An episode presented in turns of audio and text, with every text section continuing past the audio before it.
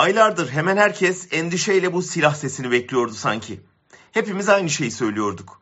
En zorlu döneme girdik. İktidarın değişmesini istemeyenler her şeyi, kanlı bir kaos ortamını bile göze alabilir.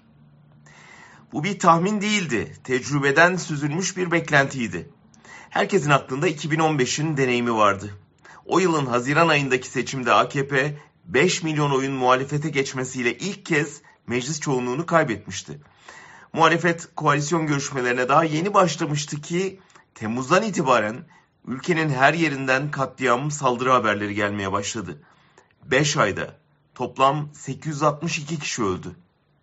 5 ay sonra Kasım'da yapılan erken seçimde 5 milyon seçmen dehşet içinde AKP'ye geri döndü ve Erdoğan yeniden iktidar oldu.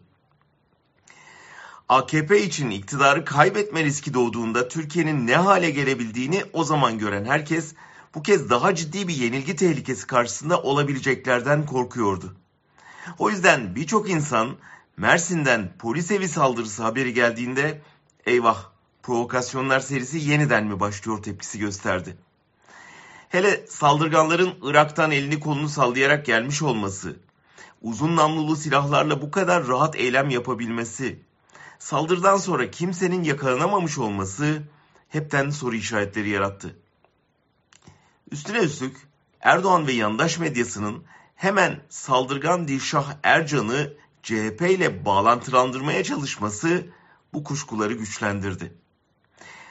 Hazırlıklı olmalıyız. Türkiye 2015 tuzağına yeniden düşürülmek istenebilir.